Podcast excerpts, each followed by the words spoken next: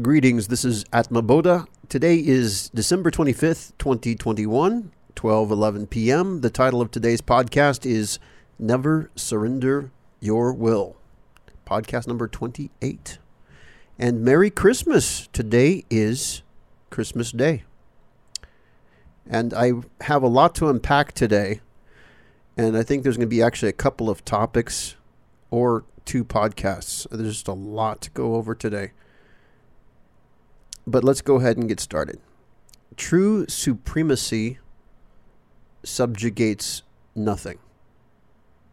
It luxuriates in the gloriousness of itself because it knows intimately everyone and everything from the inside.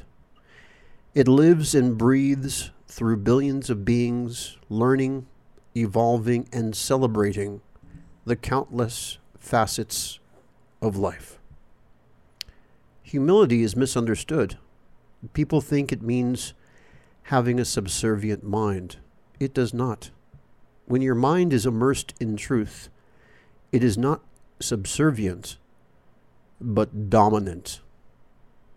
Humility is about serving the weak and the oppressed by protecting them with the full force of your inspired mind. Humility is recognizing that God is in everyone. This obsession with having a non-existent ego is dangerously misguided. And let's just briefly touch upon that.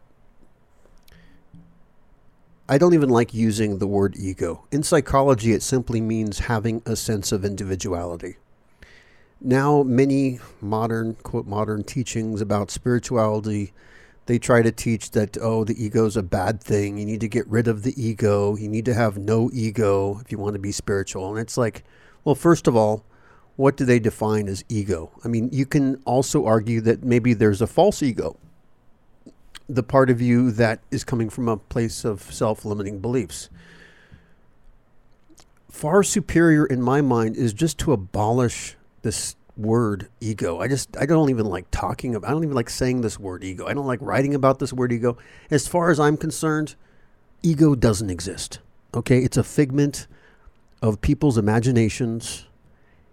And actually all it means is someone operating from their self-limited beliefs and trapped in their mind. I'd much rather just say that. That way it's much more clear. Yes, many people are trapped in their mind. Are you going to say, oh, they're trapped in their ego? Well, that's disempowering. I mean, there's no purpose. Why even use the word ego? It's like, it's a mind. People have minds. People have hearts. You're either stuck in the mind. Maybe it's better to be stuck in the heart. But the point is that, you know, you're more than the mind. In fact, you're even more than your heart. And you'll see a lot of spiritual people say, oh, you need to be living from the heart all the time. It's like, yes, that's great. That's your authenticity, is to live from the heart. But you're even more than your heart. That spark of infiniteness that's within your heart extends even beyond your heart. And in fact, it's not even the full picture, because once you open up the 1,000-petal lotus in the crown of your head, that opens you up to the unlimitedness of higher truth. And then that's a whole other thing that's even a higher frequency than love. And love is awesome. I love love. But would I trust love? No, I would not trust love. And I'll get into that as well. But the philosophy by which I advocate is to love all and to trust truth. To have unconditional love while trusting the highest truth, and only the highest truth. And that is how you can protect yourself. So again, why do I not like using the word ego? Because individuality is sacred and something to be protected. It's not something to be abolished. And when you surrender your will, whether it's to a higher power or not, what you're doing is you're surrendering your individuality. And you are given this sacred, precious gift of your individuality for a reason. There's a reason why you are born in the body that you are in right now. There's a reason you have a mind. There's a reason you have a heart. Being in a rush to abandon your mind and surrender it to some what you conceive of as a higher force, that's very dangerous. Not all higher forces have your best interest at heart, unfortunately, because not everyone is attuned to the highest frequencies of truth. It's the fact. And that will change, hopefully very soon, as more people become aware that this ultimate truth is a reality. And you don't have to be in a religion to be able to commune and to get inspiration from this higher truth, that this is something that can be accepted on a philosophical level and a scientific level and a psychological level, and be accepted even in the world of academia as something that's not some airy-fairy, hocus-pocus metaphysical concept, but something that's within the realm of quantum physics and other things. Okay. So let's just go to the next section here, because I've written here quite a bit, and I think this is going to go to another tangent. I was responding to someone, and I answered, "You are more than wrong." I even went so far as to say, "Your teaching is evil, and yet you don't realize exactly the depths of the evil that this perspective represents." And I said that because this person was convinced that to become enlightened, that you need to surrender your will to God, to this higher self. And I'm trying to explain to him that no, because as long as you recognize that there's something higher than you, you then become subjugated and not liberated. I'll just continue. This idea is exactly the reason why you and others like you are not enlightened and have very little personal power over your own life. You have the mentality of a sheep. Your ideology not only disempowers yourself, but it also limits the influence that God can have over your life. Have you considered that maybe God gave you an independent will for a reason? Have you considered that God wants to empower you and inspire your mind to be even a more effective instrument in your own life? God can work through each individual and through each empowered mind. By not accepting an enhanced role, you are denying the chance to represent God in the most competent way possible. And then go on to say, well, he said, minds serve either the belief in separation or the will of God. Those are the only two choices, egoic interests or spirit. My response was, this is a false dichotomy. There are more choices than that. You can follow your heart. You can commune your mind with a higher truth. You can be influenced by others. You can be influenced by your senses. You can be influenced by your internal impulses like hunger. You can be influenced by external desires. What you're describing is an oversimplification. In my opinion, there is no such thing as ego as commonly understood, unless you simply mean it as your individuality. Your individuality is something that is sacred and worthy of protection. It is a gift from God. The problem with people is not their individuality, but their self-limiting beliefs. I have the advantage of being enlightened, and consequently my perspective is unhindered by such deceptions. Even in my blissful state, my individuality compels me to oppose vigorously this deceptive and disempowering ideology that you mistakenly follow. You are much more than that. Your individuality is something to be cherished, not discarded. I dedicate my life to opposing such collectivist, herd-like mentality. I want people to rise up and be more than sheep. There is no need to surrender your will. None. Symbiosis and unity have nothing to do with being subjugated. There is no God that wants your subjugation. And if there is such a God, it is a weak one. Love is easily manipulated. Only truth is beyond manipulation. Hierarchy is misunderstood. There is a spark of the divine in each of us. The top is not about superiority, but harmony and equality.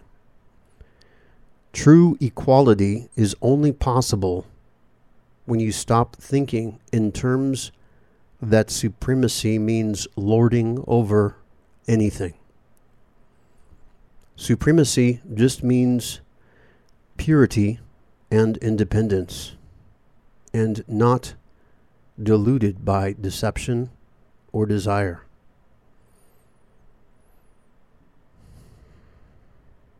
Just take a moment about that. That's such an important concept to ingrain deeply within yourself. I'll just repeat that. Supremacy just means purity and independence, not diluted by deception or desire. It's not about lording over anyone. And that is why God at the highest level does not want or demand your subjugation. Because at the highest level, it's about unity. It's about love. It's about sharing this truth, this bliss of inspiration. You're so busy feeling so amazing and so awesome and so empowered that you don't want to put other people under the heel of your boot. You don't want to step on people like they're insects. You don't regard yourself as superior, that others should bow down before you or kiss your feet. No. That's not what true enlightenment is about. True enlightenment is about equality. But at the same time, it's about the highest standards of excellence. Whereas, from a biological perspective, if you want to make everybody equal, you're giving us the same level of mediocrity. But on a more spiritual level, we're talking about the ideals, the greatest aspirations of humankind. The highest truth, the highest inspiration, the most unlimited, the most powerful, the most excellent, the most creative, the most intelligent. You want to go high. You want to reach that highest place. And at that highest place, yes, you do have equality.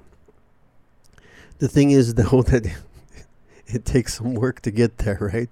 We're not just born into this highest place. We strive towards it like plants reaching out their flowers and their leaves towards the sun, wanting to drink up that wondrous energy. And the same thing is with the highest truth. It is attainable. You can get there. And those that are there are about helping you to get there.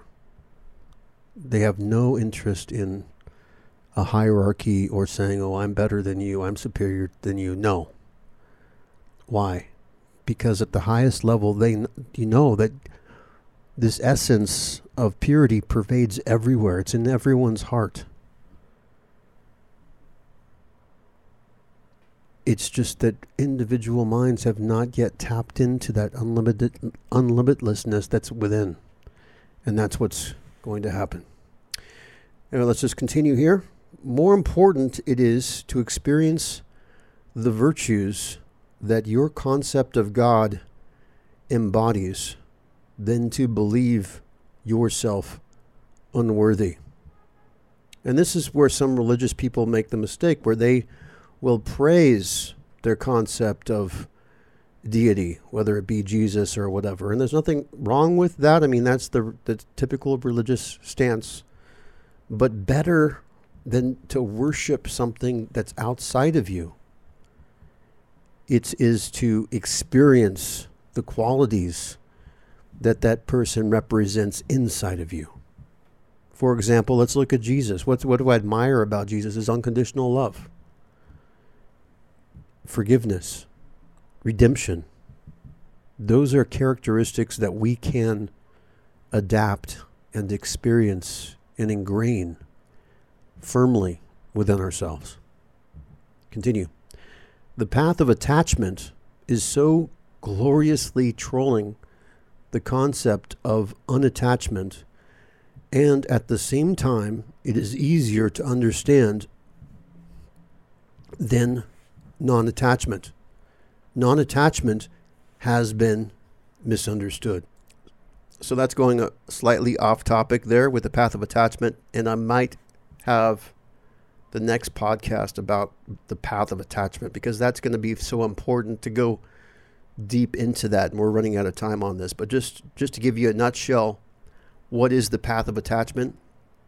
That's by attaching your mind to the highest truth, you naturally become unattached to everything else, because your attachment is to this objective absolute truth. That becomes the focus of your mind, and that's why you can be enlightened and in a complete state of bliss and unperturbed and have an impenetrable mind. Then let's close with this. Humans are minds and hearts mostly. They get trapped in their minds by adapting self-limiting beliefs. It is only by being open to the whispers of their hearts and the highest aspirations of the mind that they can become liberated. And that pretty much summarizes what humanity is dealing with right now. You know, every day people are trapped in their minds. They have ideas, limiting ideas of who they think they are. And it's not that they are not these things, but it's that they are more than these things. People get trapped into the idea of saying, oh, well, I'm a mother, or I'm a single mother, or I'm a single mother waitress. But they don't realize that, yes, you are that, but it's like it's your disguise. You're much, much more than that. It's like you're undercover God. You're undercover. You're undercover as that waitress. You're undercover as that mother. And yes, that doesn't mean you can't be an excellent mother while being undercover. But you're much, much more than that.